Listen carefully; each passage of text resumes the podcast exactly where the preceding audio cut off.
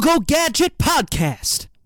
And we're here. Whoa, Go Gadget. What a good podcast you're about to listen to, everyone. Welcome to Classic Movie Banter, that podcast where myself, one Detective Brenton, and that other guy, Detective Nathan, we review movies that are 20 years or older, which you guessed it, makes them classics. Classic movies, that's what we talk about here. The oldies. And we tell you whether they're oldies but goodies, or they're just oldies and old and should probably... Pass on. Of course. We talk about all the greats. I mean? We talk about your Godfathers, your Deliverances, your bloody Bridge Over River Choirs, and alongside that, Canon Brenton. We'll even talk about your bloody Emerald City. We will. We'll talk about that as well. On his head. A 61-year-old doing a podcast. Trying to get boy. We're talking about our own profession, Brenton. We're putting on our detective hats and we're talking about Inspector Gadget, aren't we? Oh, bitches, that's right.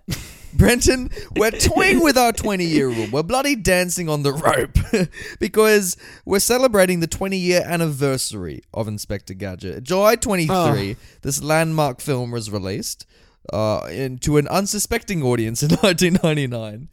And since then, what a staple of cinema it's become. I don't think you can walk down a street these days, Brenton, without someone screaming at you, Inspector Gadget! Frankly, it's annoying in my opinion. Yeah, look, it needs to stop, guys. Whoever keeps doing that just needs to stop because my gadgets start going and then I can't stop them. Could you imagine just walking down the street, you see some like homeless drunk fucker just like stumbling about. He's like, go gadget. I'm like, wow, the Inspector Gadget's really changed over the years, hasn't he? It's like, keep walking, Billy. Like, man, I have a question for you. Yes. Could you just pitch me this movie? I thought you were about to like lean into me with your fingers like, can you pinch me this movie?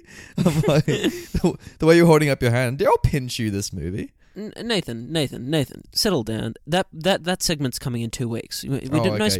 Yeah. No spoilers here. A brand new segment for our listeners. Pinch me this movie. You just walk into like a Hollywood studio. Some exec is just like going to the director, just pinching him. He's like, make my movie. And the guy's like, ow, stop it. It's like, I'll stop if you give me millions. It's like, fine. Do you think that's what happened here? I'll let you pitch. All right, welcome. Thank you for letting me in to your Hollywood office, Mr. Respectable Movie Producer Brenton. You're welcome. You have a couple minutes, so hurry the fuck up. Shit, all right. Hello, I am allegedly creative, and I have an idea for you. Do you know the beloved television cartoon Inspector Gadget?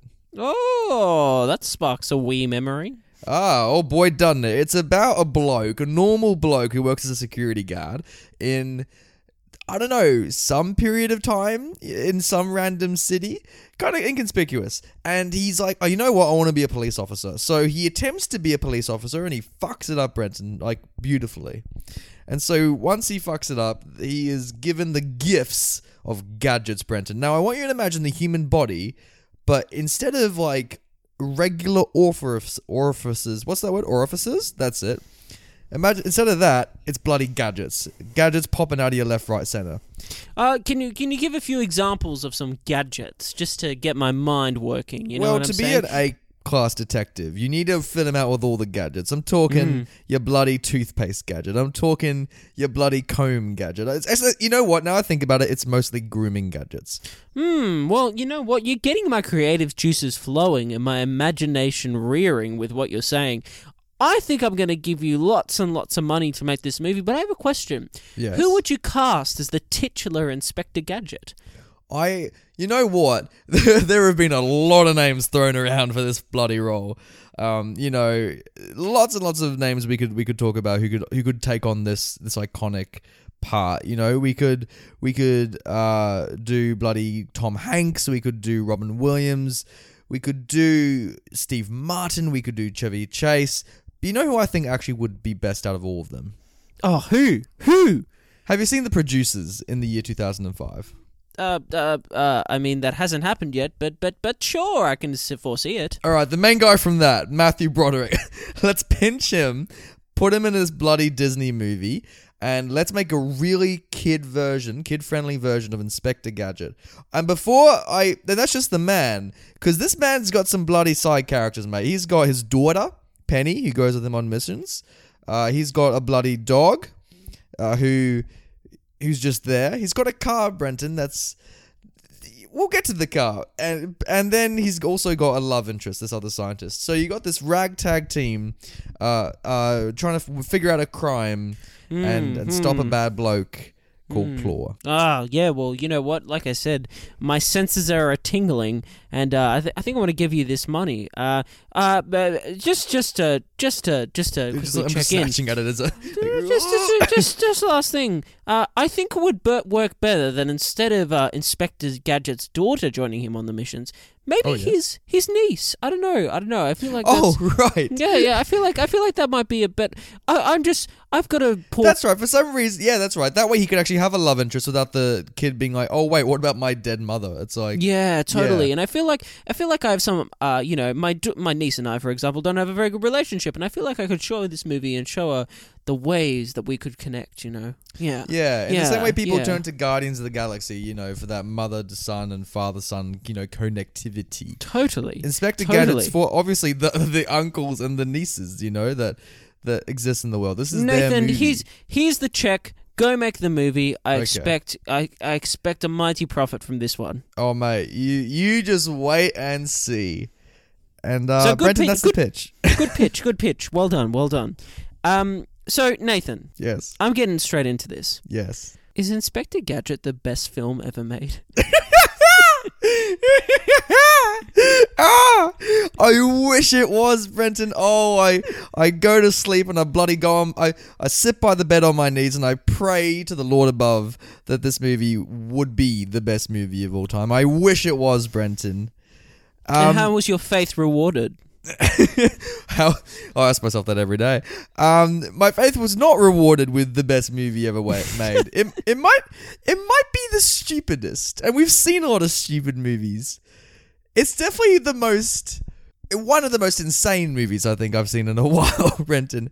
And it's funny because you and I have seen this before, haven't we? We have. I can't remember the last time I saw it. I saw it many, many, many years ago. Yeah, when we were young little tykes running about. And, you know, we as a child, I bloody loved this movie. It was a staple of the childhood. I was like, I want to be Inspector Gadget. I want to bloody go Gadget Chainsaw Arm and that kind of shit. And I'm sure you did too. And so we're now older men, Brenton. We're adults. And we're looking back on this, maybe with nostalgia goggles, but like, what, like, where do you sit on this, mate? Okay, so just let me put on my fedora. For our listeners at home, I've literally got a fedora. You're on literally wearing a Go Go Gadget cap. It's like, I am. Are you Matthew Broderick? Hey! Let's not put ideas in the audience's head. Let's, you know what I'm saying? Like, well, I'm undercover. Great review. We're reviewing this because you're actually Matthew Broderick. Like, yeah, I've been undercover this whole time. Even worked out this wonderful Australian accent. Here we go. So here we go. Nathan, I'm with you. I have fond memories of this movie for some reason. I remember basically all the scenes in it, but like a memory that's like faded. Like a wild dream. Like, yeah, exactly. Like a memory that's faded, that you remember it when you're watching it again, and you remember the good memories associated with that, with that memory. But when you watch it and you expect to have that same feeling, and you don't have that same feeling because it's a pile of shit. It does a lot for your confidence, and especially your confidence in how you reviewed movies when you were around 5 years old. Nathan, this movie's a piece of shit. In saying that, it is kind of an enjoyable piece of shit because it's not too long, but it starts to feel long at the same time. Doesn't it? It's almost like taking a shit yourself. Yes. If you enjoy taking shits, you might enjoy this movie. You know, when you like stand up off the toilet and you're like, that's good to get out of my system, you know? Exactly. That's kind of what you'll feel after finishing Inspector Gadget. Pop a squat, take a dump. If you enjoy it, pop on Inspector Gadget, you know? I'm sure they'll put that on the DVD cover, won't they, Brenton? Like, straight from CMB. Hey, I'd also like to say, in saying all of that, that I think this might be, and I mean this sincerely, I think this could possibly be the worst screenplay that has ever appeared in a review on this podcast. That's I think this is true. The worst. And that's including the non-existent screenplay that Cats had. Like, that's no... Cats, and you know what? Great minds think alike, because I thought straight to Cats. I was like, Cats is in it's consideration. It's our go-to punching bag. Like. But, as much as you want to fucking shit on Cats... all of the lyrics in that musical are based on T. S. Eliot's poems. So is Inspector Gadget, Brenton. Didn't you notice? Fuck off. No, but at least you have T. S. Eliot, and they're fun, kind of like, I guess, like if you read the poems themselves without watching the musical, like you can still read those poems and appreciate, you know, the techniques on display, and they're pretty. They're, you know, it's good writing, it's cute, it's fun. Mm-hmm. The movie, which go watch that episode, people, if you haven't. Oh, I should say, listen. Don't watch the movie, just listen to the episode. Yeah, look, take a dump, all right. Then listen to our review of Cats. And if you like our review of Cats, then consider watching Inspector Gadget. You know what I'm saying? I'm just trying to imagine someone who listens to the podcast just like in their bathroom, like with their housemates, and like a housemate walks past their bathroom and they hear your and my voices exiting the bathroom, and in between like our chats you hear and yeah. Of like the shit hitting the water. It's like, ooh. Nathan, what would be funny? What would even be even better, ladies and gentlemen, would if you did these three activities all at the same time? Then you're in for a wild night. That's what I'll say to that. So speaking of shit, Inspector Gadget. It's look, it's you're right. It's a pretty shit screenplay. Like it's a bad movie. It is a bad movie. Like it's there are good things in this movie. There is fun to be had in this movie, and like I'll focus on the good before I focus on the bad. I feel like that's a nice way we can do it. Let's compliment sandwich this bitch, Brenton, before you know we cut that cord. So let's talk about the good. Matthew Broderick. What do you think of his performance as Inspector Gadget? Bizarre. It is bizarre, isn't it? Like I kind of like it. I think like I don't know what else he could have done with this script. You know what I mean? Yeah. Look, you know what? He's kind of got that whole all American, like the everyday man going, but at the same time, he's also got a bit of. I can relate him to Jamie Foxx's interpretation of fucking Electro from The Amazing Spider-Man 2, of like this goofy kind of weird thing that's kind of like humans like this just don't exist. Someone like, exactly. It's bizarre. It's like the screenwriter has never met a human in real life. It's like I swear the only notes he had was just like Matthew Broderick make weird faces, and that's all. It's kind of like watching. It's one of those performances that's like watching a train which has no passengers, no drivers. There's just it's a drone, and you watch that train just go off the rails and then fall off a mountainside and down a cliff before landing in a river, and then it kind of sinks to the bottom of that river, and then like an avalanche kind of happens where it's fallen off the mountain. These huge boulders kind of come down and they fall into the river as well. And then they kind of like crush the train on the riverbed. But that and all of that is happening in a David Attenborough style documentary with just slow motion. Like it goes for like 7 hours. Like as this happens, God. and your eyes are kind of glued to the thing, like seeing this disaster unfold.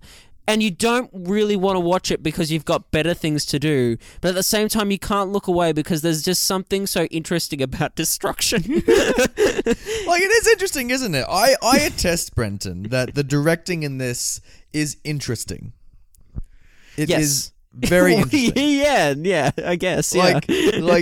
Like it reminds me a little bit of Sam Raimi. You got lots of. It's got that like early 2000s energy. There's lots of zooms. There's lots of like sound effects to literally every fucking action in this movie. There's like a whoosh and a whew and a boink. Like it's. I can get around all that. I can get around the editing choices. I get what you're saying. There's some life. There's some vibrancy. It's cartoonish in that sense. What I can't get around is though, dude, is these bloody scene changes with these weird animations. These like 90s like what is it? 3D models like. Oh boy, it's terrible. Like the opening credits to this film, like. Oh my god! Just an absolute train wreck. Like, because it plays the iconic music, and you're like, yeah, fuck yeah, Inspector Gadget. But it's like, it's like a horrible CGI. But it's terrible. Oh. Speaking of horrible CGI, good god, the special effects. Good lord, we've come a long way. We're so sorry, bloody. What was it? Spellbound. We're so sorry, Spellbound for shitting on your skiing scenes. Like. Thank goodness, honestly. It's movies like this that make me go, thank goodness that Lord of the Rings happened, so that like we could kind of like so the general public are like, no, there's good shit being made. Exactly, and we kind of then it pushed that technology far enough forward that films could start utilizing it in a way that wasn't deplorable. Oh my goodness! There's some stuff. There's some shots in this film using special effects and CGI that are just horrid, but at the same time, I appreciate at the same time that when the film sticks to those special effects, and you see some really cool stuff occasionally. Like the practical effects, I thought were kind of fun. Like I get around that, but like, yeah, it reminds me a little bit of the original Scooby-Doo film. Like how it's a little bit hyper silly. It's not really real. Like it kind of feels like a '90s Batman movie. You know, like Batman and Robin. That's probably the closest thing I can parallel this to. Like, definitely. But better. I will say, but better. Oh, definitely better. Oh, is this better than Batman and Robin? I mean, they're both horseshit. I would say in terms of execution, it's probably better. Like from a direction standpoint, from a technical standpoint, maybe from a screenplay perspective. Like the plot is just so terrible in this film. It's so thin. There's no plot. Like there's literally no plot. Like the whole once he becomes Inspector Gadget, he knows exactly what to do. There's no detective work. There's maybe one little mystery he needs to solve that he immediately gets. And it's one of those films as well that bar one character, every single character in this film is insane. They don't exist in real life. Speaking of bloody insane, what the fuck is Rupert Everett's performance in this movie? Rupert Everett's performance in this movie might be my favorite thing in this movie. This is Jared Leto level shit. Like this is like, I don't know. It's pretty good. I don't know if we can go that far. It's pretty great. It's Eddie Redmayne kind of like go level shit. You know that's the playing field we're on here. Oh yeah, and it's incredible, glorious, and I'm so glad it exists because it's like I'm looking at him going, "You're Prince Charming, and this is the shit you're doing right now." It's he's just. Or especially as he gets more towards the end of the movie and you kind of have him face off with Inspector Gadget, he goes batshit crazy out of nowhere. Like he kind of goes from like snarky evil businessman to like fucking bonkers like bloody Joker level kind of stuff. It's crazy. And I love it, Brenton. I love his performance. I don't care how shit it is. I do too. It's probably my favorite performance in this film. But at the same time, it points out a glaring fact that all the performances in this film aren't consistent. And I just want to point out the side characters. And I don't mean I don't mean like the supporting cast. I mean like the side characters. The characters such as the henchmen. They all had to have a little bit of a kumbaya around the fire to make this shit blow up. The characters such as the henchman, the characters such as the mayor, the characters such as like the scientist that is working for Claw, and the father of I think her name's Barbara, isn't it? Her father, the one who actually puts all this together. These characters are just so strange, and because they're on this playing field dealing with all this insanity, and they're trying to match it, it just comes across as just I don't know, like. I can't even describe it. It's just so out of place in a film that is already out of place. Which... You know you fucked up when you're in this hyperreal world and even the hyperreal characters feel out of place. Yeah, out of all of them, the one I want to really narrow on is the bloody mayor. Because she is just fucking cuckoo. I don't know what's going on with her because you meet her by the way you can spoil this movie, and so I will say some things for the spoilers, but definitely I remember when you meet her and Gadget's going through the transformation and she comes out of nowhere and she's so hyperactive and she's kind of checking on how things are going with the millions of dollars they spent on this program, and the whole film she's acting as though she's some uptight primary school teacher who has to deal with 80 kids at once and you can't ask her about anything. She has to get shit done. And she's like, well, I guess we're going to have to do this and maybe we'll do that. She reminds me of the bloody sheep from Zootopia. The sheep mayor there.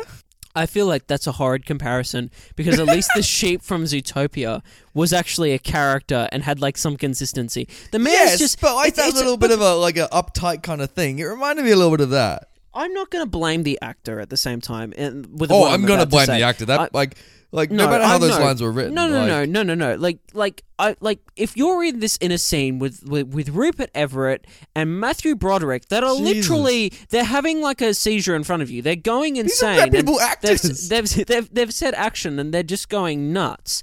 And you're expected to act alongside. You're saying it's contagious. That. You've got a director that's probably saying they're just being like, just fucking go nuts, the kids will love it. And then, And then they've said action, and you're meant to match that, earn your paycheck, and obviously, hopefully, have a career after this film, and hopefully have something that you can be proud on.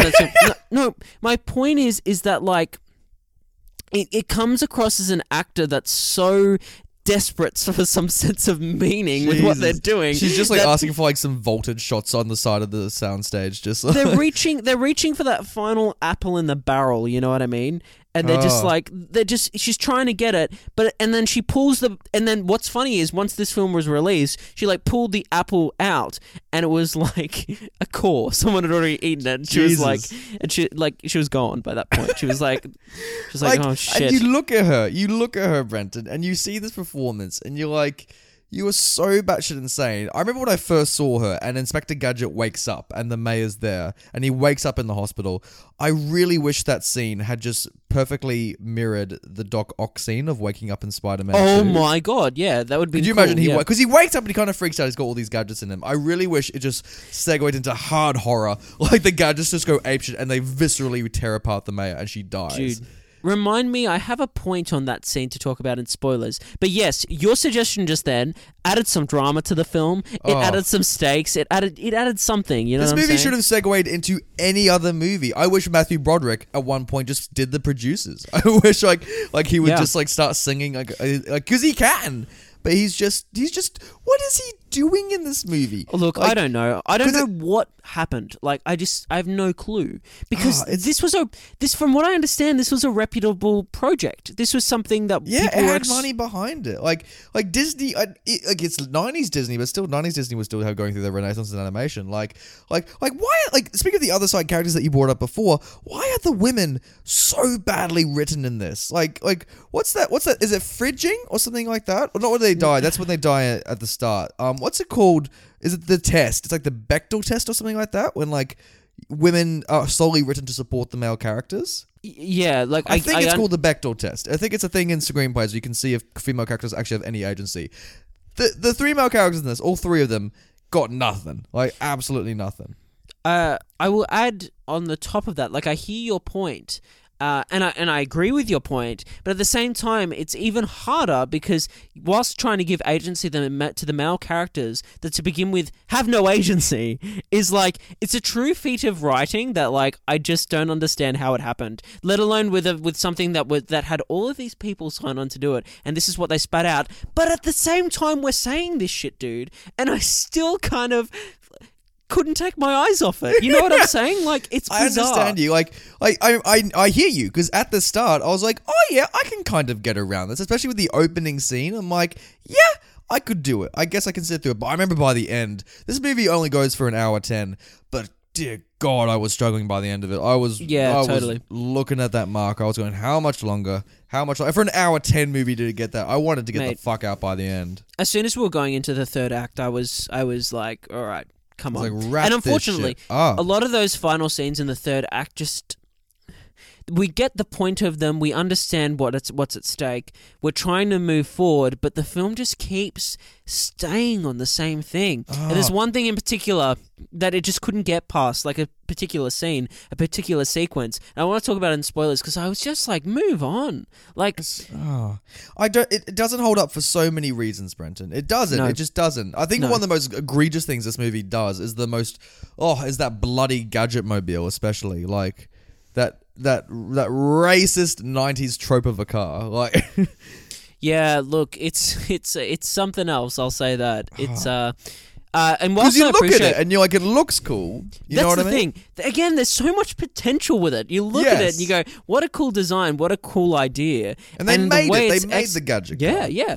And the way it's executed is just, it's not that great. It has some moments. I will say it has some moments where you're like, oh, okay. And then it'll suddenly start spouting some inconsequential stuff that's not that funny, that's just kind of there to create noise. Is what I'd say. He just sounds like '90s Chris Rock.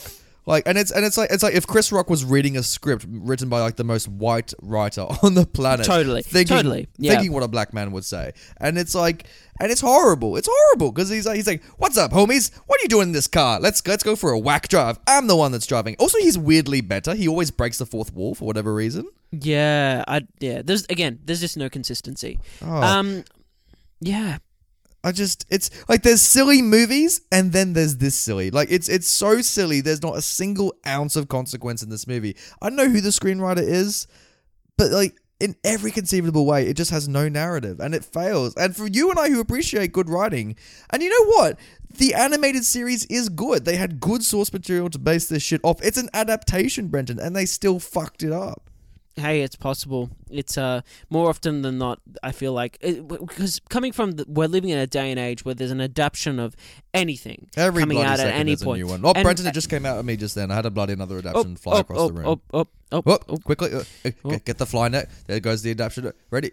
Oh, I got it. Oh no, fantastic. Brenton. It's another Cats movie. Oh, gosh. Oh. And it came out early. Oh, no. I don't know what I was saying. Wait. I don't know why we're saying "Oh no" to Cats though. The Cats film directed by Tom Hooper coming out at the end of the year, because I'm gonna go see that in cinema. Like I'm gonna be the biggest. Like I'm gonna. You're gonna like, drag me seriously, with you, dude. I know it. No, I want to go see it with you. Yeah, definitely. Yeah, I know. Like I said, you're gonna literally drag me into the cinema. I'm gonna go nope, and we're gonna sit there because there's nothing it's gonna do. It's not gonna suddenly inject it with some story. It's gonna be the same shit as before. So like Nathan, I'm with you, but there's a slither of something that it could come out and be this masterpiece. I doubt it completely, I think. But could you... Like the people that are signed... Again, it's kind of like an Inspector Gadget. The people that are involved here. And it's just like... Who knows? Who knows? Does know, Brenton? Who does know? Well, I know what I'm going to give this... What score I'm going to give this film. What do you think, Brenton? Does this film... I'm embarrassed we've put this in our canon. But I genuinely, before we watched this movie, Brenton, thought it could have a chance of holding up. It could be good. And what did you think? You're on a roll here. You continue. No. What do you think, mate? You think I'm going to bloody kick this thing into the yay? Like, no. Okay. We both got the shovels out, Brenton. We're both looking into the hole, and we've got the corpse of Go-Go Gadget next to us. What are we going to... It's like that scene where he's in the trash. It's like we're standing over the body. Do we wake him up, or do we pile more rubbish on top of him? Well, Nathan, I have the answer, and I'm gonna have a bit of a tiny spiel here. What I'm gonna say is that what... I have fond memories of this movie. We've established that. And watching this again, it's kind of what I really wanted it to be was a film that was so bad that it was good. I wanted it to be one of those. And it almost flirts with it. It almost gets there. It almost is. But at the same time, there comes a point where something clicks within you and you're just done. You don't want it to continue. I was never done with Rupert Everett. I will say that. That never got old. No. But aside from that, everything else surrounding that, I was ready for bed, so to speak. So, yeah, look, go, you're next to me, next to your grave. Would you put this on a Thursday night for kids? I feel like kids have better. Like, there's better shit to give kids. There is better, but knowing my memories of this film and enjoying the gadgets especially and enjoying this concept, I'd enjoyed it as a kid. Maybe I'd put on the TV series. I don't know. Saw it like only as children a few years after it came out. Like I think the kids would look at it today and see the CGI and be like, this is horse shit. Sure. Like I hear where you're coming from. But again, like maybe not because kids are kids and they do know the difference, I think. But I think at the same time... That still means they deserve better, though. No, they do. But my point is that, like, there's something in this that, as a kid, I think sparks some sense of imagination of that that's a cool concept of, like, look at all these gadgets, look at all these things, and that's very exciting, and it sparks imagination and creativity, I guess. So that's cool, and it's worth watching, I guess, the kids in sense of that, but... They even have, like, a surrogate character, don't they, Brenton, with bloody Penny, don't they? Oh, exactly. But she's like the flagship most... of like, oh, this is who you could be. You too could be helpful, you know? There was a... I'll talk about that in spoilers. Okay. So yeah, I've got the corpse next to me and it doesn't have a heart, unfortunately. It's not the Tin Man. It's going straight into the grave and I'm starting to shovel dirt on top. Nathan, are you joining me? I'm joining you, mate. Let's bury this corpse. Alrighty. Well, now that that's done... Ugh. All right, pile on that dirt on top, mate. While we're packing the body in this dirt, can you give me some spoilers? Spoilers! Nothing but spoilers! Alrighty, dude. Let's get into it. So let's talk about Penny because we just brought up that. That was the most recent thing. You know what I hate about Penny as well? It's played by the chick. You haven't seen EuroTrip, have you? No. I go on about EuroTrip. I bloody love EuroTrip. I've talked about EuroTrip to death. She plays the main girl in EuroTrip who you see, like, be very sexual. Right. Yeah, ooh. You see her in, like, her early 20s in that movie, played by the same actress years on, and she's an adult, and she gets very promiscuous in Europe, and there's drugs and sex, all that kind of stuff. Which she's allowed to do, like, but it's affecting but your... But seeing her as a kid, Brenton, it bloody unsettles me. I'm like, okay. No. What are you doing out of Europe and as a child? It's like... I will say there was a point in this movie that I thought that Penny was the straight man, that she was the most normal character. But then there was a scene when it hard cut to her in the Gadgetmobile with All Star blaring in the background. Oh yeah, good. And she was dancing like an absolute imbecile. And I thought to myself, she's as crazy as the rest of them, but she's like a psychopath. She can kind of blend in. You know what I mean? Like, do you reckon there's a chance that he actually did die in that car explosion? Which, by the way, he should have fucking died in that car explosion. No one survives that if you look at it. But do you reckon there's a chance that he did die, and in his last little moment before the flame engulfs him, this whole movie was one kind of crazy trip of what he wished had happened? You know? I mean, there's a possibility. I don't think the screenwriter was competent enough to execute that. At the end, you know, he bloody saves the town, and then it flashes back to him being blown up by the guy in the car, and we realize it was all a trip, and then he's like, but hey, you know, I'm still a bloody good security guard. Then I guess that'll do. I reckon I would have been a little bit happy with this movie if it did that, but it didn't, Brenton. It was just stupid the whole way through. He's not a good... Inspector Gadget is an ignorant idiot. He is a fool. He's so dumb, especially with that fucking carjacking scene. It's like, you idiot. They're in the bloody thieves. They're trying to break into this car, and he rocks up in the bloody car. And Inspector Gadget's like, hey, people. And they're in prison. They're in prison, like, uniform. And they're, like, trying to steal a car. Inspector Gadget's like, oh, did you forget your keys or whatever? And, like... It's like, what are you doing? He doesn't have one competent act throughout the film.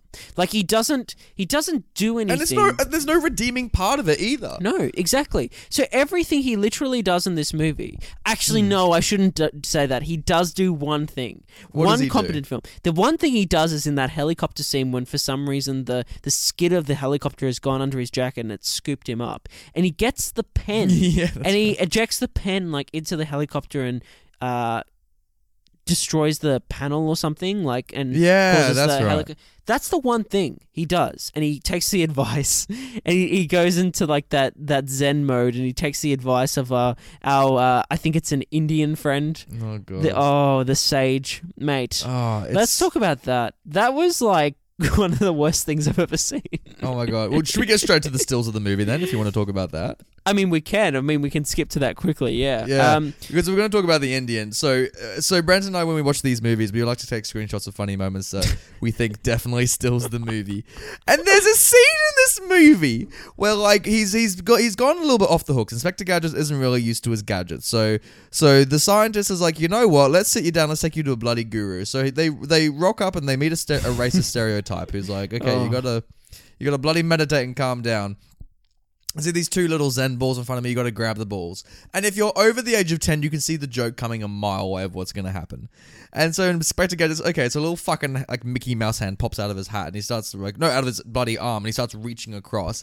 And instead of grabbing the Zen balls, he actually grabs the guru's testicles and he tugs at the nuts. and the man's face opens wide and exclaims.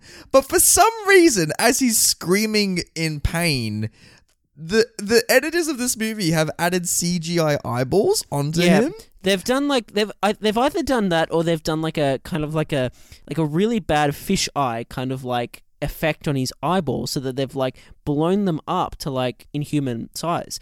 And it's just awful. Not only that though, but they actually added a sound effect as well in this scene, and they raised his voice by like probably like 20 octaves. Yeah, and he like Alvin and the Chipmunks it. So like from then on in the film, he's like, "Wah, wah, wah." And you're like, what the hell? And also in a kid's film, a joke about crushing someone's genitalia. What's it doing there? Exactly. And then, so he literally gets taken by the ambulance and he's got ice on his once he's nuts, I guess, and goodness. And off he goes. They test these movies before it comes out. Did they think this tested well, or was the whole film a trend wreck? So they're like, fuck it, let's just keep it in. But what's bad is though, dude, is that even if this didn't test well and they needed to remove this scene, they could not remove it because the whole climax of the film relies upon the link to this scene so that he can eject the pen, and so there was no way they could get rid of it. Doesn't that say everything about the movie? Exactly. That the climax of this movie rests on a fucking bull joke. Exactly. That is the point. That's the point. It's insane. And it's just so stupid because this movie starts out promising, Brenton. The bloody opening scene where there's the runaway bus, I was so in. Like, did you love that scene? Yeah, dude. It was like, because it has that ridiculous theatrical quality. Like, he catches the dog after he does everything, and it's all quite edited. It's all edited pretty well. Like for something that's a kids' movie, it's edited fantastically. Yeah, and you're just like, it's like that one scene where all the budget went, and it's so ridiculous. I love that as the bus goes past, someone's holding out a help sign. It's like. Yeah. It's like, did you already have this on you before the bus lost its way? There's so many things of that scene that are just like little details that are just funny and stupid good. And nonsensical, but like in a fun, good way that you think that there's been some thought put into this and some consistency is the word. Yeah, there's good writing in this. Like I love it when he's hitting on the scientist outside the lab, and he's like, oh, you know, there's lovely star. You know, he says, oh, nice stars out tonight, and she's like, oh, which ones? Like, who the fuck says that in real life? The next time I'm at a bloody campfire and I'm going to say, like, oh, these are really nice. No, someone says, oh, these are really nice stars. I'll be like, oh, yeah, which ones? Which cluster? I just take everything so logically. It's like, yeah, man, bloody Sagittarius. That's what I bloody love. Look at the Aquarius constellation. Oh, I'll tell you what. Oh, my God. It's so painful. Although, one thing I do love about that scene is the bloody old lady security guard that's for some reason employed. Okay, here we go. New segment of the show. Actors popping up in other films. All right. Let's talk about that old lady for a second, who's that security guard. Do you recognize her from a film we've previously reviewed? Oh my God. I don't, Brenton, but the fact that you're saying that makes me very excited. Nathan, have you ever heard of a little film called Happy Gilmore?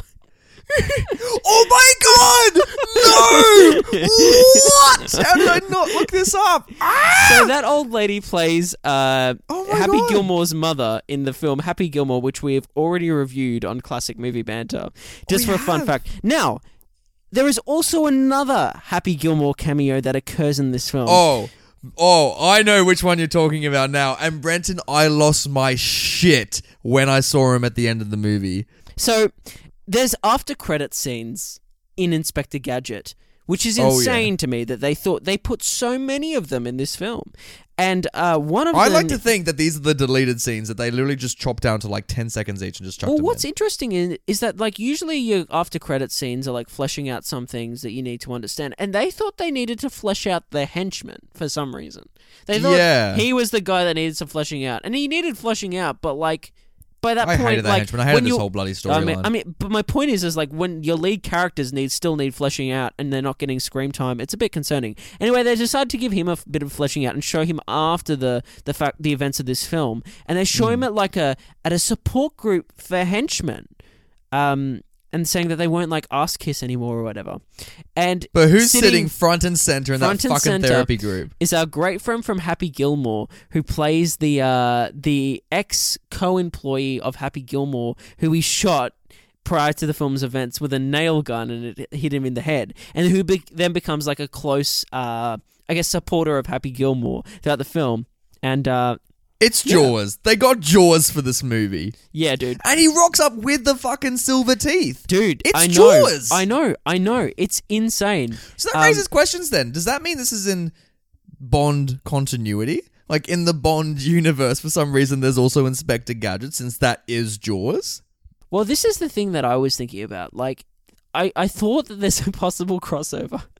between James Bond, like Daniel Craig, and Matthew Broderick, like taking down. Imagine like James Bond's going off against Rami Malek in 2020, and then bloody like Matthew Broderick rocks up like he choppers bitches. He choppers in and like lands down, and then he sprays Rami with like toothpaste or something, and then just Rami Malek is like, "I have an Oscar. What am I doing here?" Like speaking of Matthew Broderick, we have to talk about, since we're still in spoilers, I guess, like in the context of the where we are in the show, but we have to talk about the other character that Matthew Broderick plays in this film. Oh my goodness.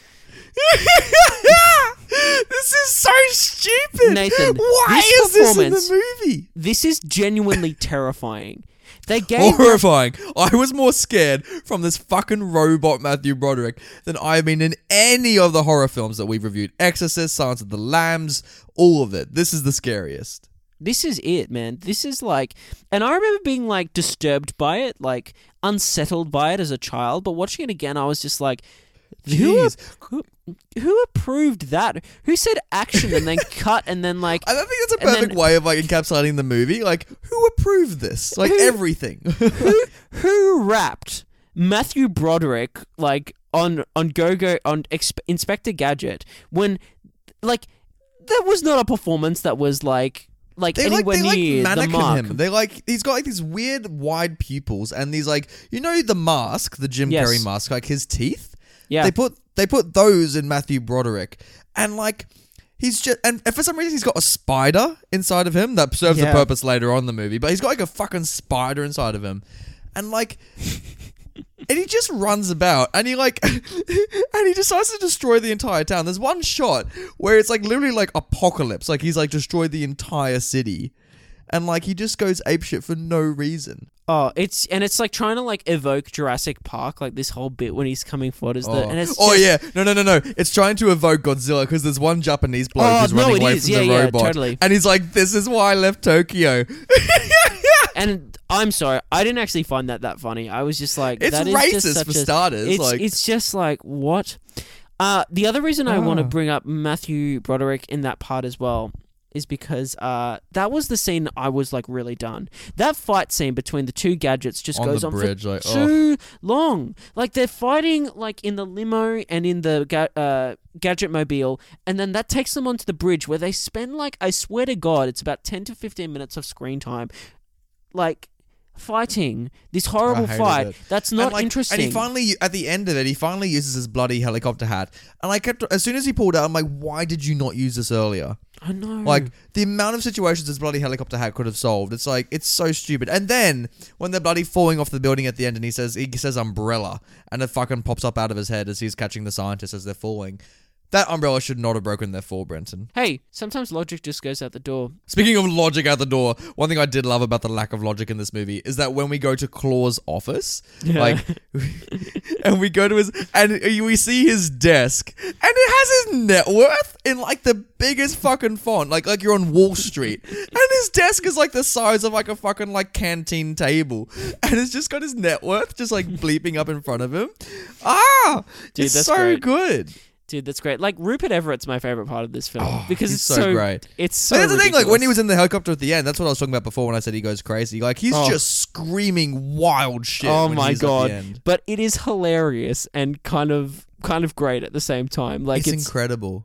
I love that also when Claw has that scene where he's choosing the different hands, and for some reason the scientist has made a chopstick hand. Yeah, it's like, yeah. Why would you not just have a regular hand and then pick up chopsticks? It's because like, then you could not have that gag, Nathan. And because if he's trying to blend in, like if he's done with the chopsticks, he has to change hands in front of someone, which means he gives up the game. Wait. What would be funny was if he then spent the day, because he couldn't change his hand because he wanted to blend in, with just like chopsticks like constantly attached to his hand. He's just using it just all throughout the day. Be like, oh, why are you still holding chopsticks? He's like, oh, this is how I prefer to hold my pen. Like, you know, it's just, it's so stupid. Like, even his plan is very reminiscent of bloody Jeff Bridges in the first Iron Man. You know, where he's trying to build his own robot version and he's like, it takes the worst out of everything, doesn't it? But also, like, that was kind of the plan, but then he revealed that he was trying to, like, basically make him, I think it was, like, make a monopoly on, like, war, and, like, he was going to be a warmonger or something. It's so vague. It's just generic villain bullshit, isn't it? It doesn't make any sense, though. Like, his speech where he, like, tells Gadget his motivation. His motivation one is illogical, and I wasn't actually sure what it was, which, again, great writing. But also, like, again, it just comes back to this paper-thin plot thing that we keep talking about. It's horrible. And one thing I hate about it as well with the story is that it's so cheesy. Like I said before, what's that film we reviewed ages back that I said was too cheesy? Whatever that one was. It's even more cheesier than that. This is the most cheesy film I think I have ever seen before. It's more cheesier. It's got more cheese than a bloody cheese factory, mate. Like, Nathan, what type of cheese is it, though? Just quickly. Oh, I wish it was bloody Gruyere, but I feel like this is like the shitty plastic cheese you get at Coles always for like 20 cents. Damn. That was brutal, but necessary. Yeah. Yeah, the plastic cheese. I can't believe it's not cheese. Like, oh god, I just. Can we segue to a new segment? I want to talk about, or not new, that's a different segment. I want to talk about if you think this movie is worth the reboot, Brenton. Done well with this premise, do you think this is worth a reboot in 2019? No. Really? No, I don't. Like, I don't. Really? I don't have a desire to watch another Inspector Gadget. Like, to be frank. Because it could, with the superhero movie craze that we're in right now, it could stand alongside. Mate, I don't need something else to add onto it. Like maybe it would go all right, but and maybe if it was like if Marvel got the rights to Inspector Gadget and bloody Kevin Feige came down, it would have to be like a different distributor, a different production company, someone that actually had some care with it for it to be any remotely chance of being interesting. What about a dark, gritty reboot of it? No, I don't want that at all. I'd like, this is the thing. Do you want to see him try and do a dark, gritty reboot? No. He's like, gosh, go, Gadget Blade. And he like just cuts himself. He's like, Jesus Christ. Oh my God. Go, Gadget Alcohol. What if it was like Leaving Las Vegas, but it was revealed that Nicolas Cage used to be Inspector Gadget? And we find out that's the trauma. And he's just like at the bar and he's like, oh, go, Gadget cigarettes. And he just like whips out some Camels and he's like, oh, it's too hard. It's like time to go home, and then he just goes, "Go, Gadget Chopper," and then he just like fucking goes, "Oh, like go, Gadget Prostitute." Like, it's just, oh man, dude. Like, look, do you know anything about the sequel? By the way, have you I've never seen the sequel one? To this. No, never. You've never seen the sequel. I know that there's a female Gadget, I'm pretty sure. Like, there's a female updated model. Yeah, like, right. Oh, that's another thing I fucking hated in this movie, when like they were saying when he was like he ran out of his bloody chip, and they're like, oh, maybe he doesn't need the chip because he's got heart. I literally like gagged. I was like, ugh, when I heard that line. I'd like to just talk about one more thing in spoilers before we move on. It's a very quick thing, but I got to talk about the other robot alter ego that's in this film for like a few minutes, and that is the version of Barbara, I'm pretty sure the scientist is called. Oh my God, I forgot about her. Jesus. Yeah, because your mind was like dealing with the trauma of watching her on screen and had to like delete that character from your memory. She exists for like a bit of a plot point of just like of the real version of that character realizing that the villain is the villain, and then she just jumps off the building. That character does not need to exist. And survives, just, by the way, her fall. And then we have to revisit her in the post-credit shit. Like, it's just ridiculous. God, I'm getting more annoyed at this movie the more we're talking about it. The more we talk about this movie, the more we hate it. Like, let's look, how did they make this, Brenton? Oh, Nathan, let's get into this because there's some interesting stuff here, I think, anyway. Look, do you want to know why it's so short, Brenton? I'd love to know.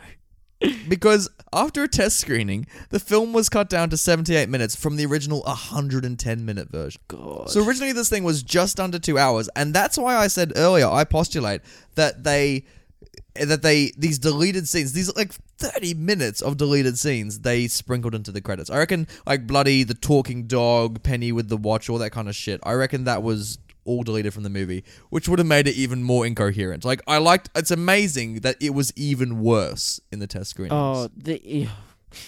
This was the best version. I mean, I've got something else I wanted to talk about, which was the casting of Claw. Oh, yeah. I got a whole bloody thing on casting, mate. So you bloody launched this rocket. Mate, do you know that Tim motherfucking Curry was considered for the role of Claw? Like, don't get me wrong.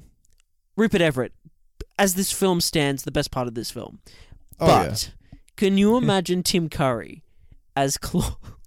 Tim Curry, I don't know how that would have happened. Like, there's a lot of interesting casting decisions like that were in the development of this movie, because originally, so Renton, this project had the highest of highs. You know, Martin Scorsese was considered to direct, and at one point, Steven Spielberg, a fan of the '80s cartoon, was considered being the film's executive producer, but he was too busy on Save It Private Ryan to do it. Oh no! So Scorsese left, Spielberg left, the two giants of 20th century cinema. And instead we have this fucker who I don't even know his name, who directed it.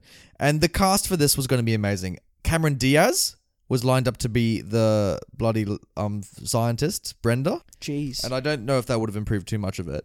The interesting stuff comes from bloody Inspector Gadget. So yeah, Chevy Chase and Steve Martin were considered for it. For the Brendan Fraser was also considered.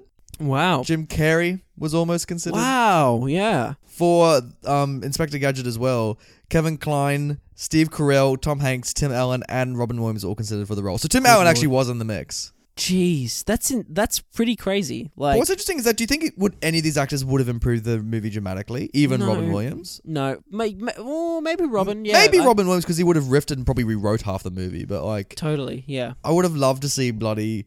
Jesus, like Steve Carell, like 90s Steve Carell, that would have been interesting. Yeah, oh, I mean, maybe. Another fun thing about the casting, Lindsay Lohan turned down the role of Penny. Yeah, really? That's insane. Yeah. There's so many people. Lindsay Lohan turns down your movie, that's when you're onto something. Like, but there were so many people, again, attached to this, and it's just like, what? Like, these people considered, like, being a part of this. I think they were just desperate with this shit movie that they asked literally everyone. I mean, hey. And it's kind of sad that after everyone that said no, Matthew Broderick said yes, because it kind of shows where he sits. Totally. When it comes to everyone else. One more casting. Oh, actually, do you have any more facts? I do. I just wanted to say this one. This is a waste of a certain favorite candy of mine. More than 150,000 Skittles spill in the Gadgetmobile after it crashes into Skolex's limo. 150,000 Skittles. Also, why did they get real Skittles? Also, like, exactly. How much of the movie's budget went towards 150k Skittles? Like, dude, what a product placement! Is it because they just fucking roll off onto the road? It's not like Penny picks one up and starts eating it. Hey, it's dude, like, no, dude. There's a scene in the film when she's singing All Star. She presses a button, she gets a handful of Skittles, and she downs them, and then kind of gives a smile as though, "Fuck, that one's good." It's so blatant. It's ridiculous. The product placement in this movie is just egregious. Like, I just, it is. I can't. Honestly, that's another thing we didn't talk about. The product placement. It's just I'm done with this, honestly. I have some more fun casting stuff. For the Gadgetmobile, before whatever they hired, Eddie Murphy was considered. Oh dear. And for Dr. Claw, Brenton, you're gonna lose your shit. Do you know who was in line to play Dr. Claw? Oh, who? Willem Dafoe. Oh, that brilliant, beautiful man. That genius, incredible man. Oh, I wish Willem Dafoe was in it. No, I don't. No, we don't. No. But oh, I can only imagine what Willem Dafoe. Could you imagine him as a Claw? He would have literally done what he would have done for Norman Osborn. Like, he. Do you think? You know, it's just like, he's like, oh, the itsy bitsy gadget climbed up the water spout as like Gadget's coming into his building. Like, oh. Out am I? As he's being hurled off the bloody building. Like, oh. Oh, mate. Great. Oh, don't tell Harry. He's Nathan, can we look at this movie's poster? Let's look at this film's poster, Brenton. Yeah. Look, as far as posters go, I don't hate it. No, I actually think it's probably one of the better things about the movie. For listeners who don't know what the poster looks like, it's bloody Matthew Broderick. So imagine like this big gadget wheel, and on the left is Claw, and on the right is Inspector Gadget. And Matthew Broderick's like kind of doing this like kind of pistol motion with his fingers, and it's kind of tip at the top of his hat. Like, Google this poster if you can, or go to our YouTube video, and he's kind of extending it out with his gadget thing, and like Rupert Everett's looking very sinister with his claw. Like, they're both pulling very weird expressions. They are, and they don't pull these expressions at any point during the film. That's the other thing that's concerning about this as well. That's the thing. Like, Matthew Broderick, it's funny, if you knew nothing about the movie, you would think this looks extremely accurate to the source material, so you would walk in with very high hopes. Yeah, totally. I will say this as well, that this is probably, this poster is probably one of the, like I said, one of the only redeeming qualities of this film. That and the soundtrack probably as well. But we also... Yeah, I love the music in it. But we also have like this weird logo that's like the Inspector Gadget. So it's Inspector Gadget, and then it's like you have this weird... It's like him doing the splits. Like... It's like him doing the splits and then like surrounded by like a cog or something. Yeah. Yeah, I guess the logo's all right. Like, I don't know. I don't really know what I would do to improve the poster, frankly. No, it's pretty good. I'd probably get rid of the car, the Gadgetmobile. I don't think we need it. Yeah. Yeah. I love the slogan. The greatest hero ever assembled, and then it says underneath it, "Go go this July." Oh, damn. Brenton, did we go go? Mate, we go go. We I was about to we go home to complain about this movie. I was about to bloody quote Hillary Clinton then with her go Pokemon Go to the polls, am I right? Oh my god, dude! Oh no! All politics or whatever aside, or personalities aside, that quote is the worst thing ever, but also the best thing. It's kind of like this movie, you know what I mean? Oh. It's very 90s as well, isn't it? Bloody Clinton hanging about. Like, there you go. Title talk. Was there Inspector Gadget in Inspector Gadget? Mate, perfect title. Can't go past it. Yeah, you wouldn't beat it. I'll give it that. But like, even, you know what? If they do reboot it, I think they should call it not Inspector Gadget. They should call it Go Go Gadget. They won't, but sure. They won't remake it. I stand by it. I think I would enjoy an updated thing of this. I would really love it. I think it'd be fun, but maybe I'm alone in it. All right. Well, you can drag me to that, and I will drag you to Cats. So tell you what though, Disney has the IP, and if we know anything about Disney and IP, they will make literally everything. This is true. But Nathan, now that we've had our say and we've shown our power, shall we pass that power to the people? Power. We will pass it. Power to the people. Let's pass it to the people. The power. Ba-ba-dum-ba-dum. Inspector Gadget. Power to the people. All right. Brendan's like, as long as I get to sing, I'm just happy to be here. Like, he's like, you don't see this when we're recording this, but Brendan does a little dance as he sings as well, and it's quite entertaining. It's a little jig. One week it's foxtrot, another week it's hip hop. Like, I'm waiting for you to do interpretive dance one week, Brenton. Mate, I'm gonna rip out the Charleston next time. You just wait. Well, on Rotten Tomatoes, everyone has common sense because it's rotten, Brenton. There ain't no beating around the bush. Look, 21% of critics liked it, and bloody 18% of audience scores liked it. So, and you know what? 275,000 people went to Rotten Tomatoes to say they didn't like this movie. So, if that's something, there you go. So, what did the people say? Keith Simanton from Seattle Times. If 700 monkeys typed for 700 years, one of them would come up with Hamlet.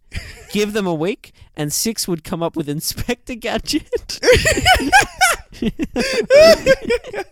I mean, is he wrong? Like, it'd be kind of funny if the credits roll past, and like, as it said, screenplay by, it just had like 6 monkey names, like Bozo, Gadmo, like. Tutulu the monkey, like, oh dude, too good. Would have been great. Oh my god, this was actually written by bloody one of the monkeys from my Animals episode. Sean P. Means from film.com, he didn't like it. He said most of them didn't. He said, there's nothing like watching actors fighting their way out of a movie they know it's crap. I mean, it's kind of true. There is nothing quite like it.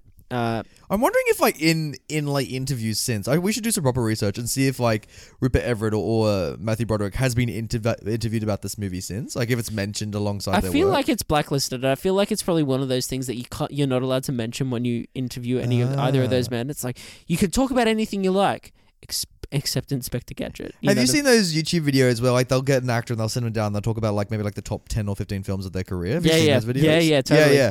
Could you imagine they get Matthew Broderick, he starts talking about like, producers and all this shit, and then like he mentions Inspector Gadget and he says, that was a movie, and then just immediately cuts from it. Like immediately cuts to like Ferris Bueller's Day Off.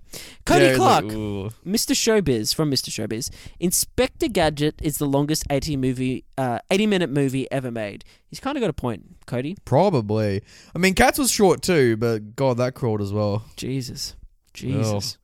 John R. McEwen from Film Quips Online, he said, the appeal of this movie is in the gadgets. The script again takes a backseat to special effects. Oh. 3 out of 5. I mean, he's not wrong. This person's not wrong. Like, yeah. Oh, it's true. Like, it really does show. You know, it does sacrifice script for like special effects, and it's annoying because like the special effects don't hold up, and the movie should have known that. Like even when the Marvel movies in like 30 years eventually outdate their special effects, at least there'll be a decent story lying underneath. Mm. But for films like this, it's like, what are you thinking? Oh, not much, evidently. But Philadelphian Daily News is thinking, Broderick's natural sense of humor adds a twist to Gadget, and this was a positive review. Mate, I don't know what drugs you've been smoking, but... But on this podcast, we condone all drug taking when it comes to Inspector Gadget. Broderick has no natural sense of humor in this film. Like, I think Broderick's a funny guy in some movies, but like not in this. It's not natural. There's literally a scene where he wakes up in a hospital and he falls flat on his face, and then he does this weird like thing, like downward dog crawl up to like standing position as his like feet kind of jiggle in, and the camera's on his ass. Like, it's like, that's not natural. That's shit. Nothing is natural about this movie. Is that what you were going to mention when you said you had something to say about the hospital? Yeah, that was shit. It's just dumb Matthew Broderick. I brought it back. I got it in. I got it in there. You got it in. Will L, he gave it a 0.5 star, and he wrote, I laughed when Dr. Claw turned him off. I was kind of hoping that when Dr. Claw turned off Inspector Gadget, like that would have been the end of the movie. Like it just cut to credits then and there. I love that that's what they laughed at. That was the funniest. Tim M. 0.5 star as well. I'm not really sure how anyone could like anything about this movie unless you were a child. There's nothing to it except mailed-in performances and a horribly insulting premise. I mean, you're not wrong, Tim. You're not wrong at all.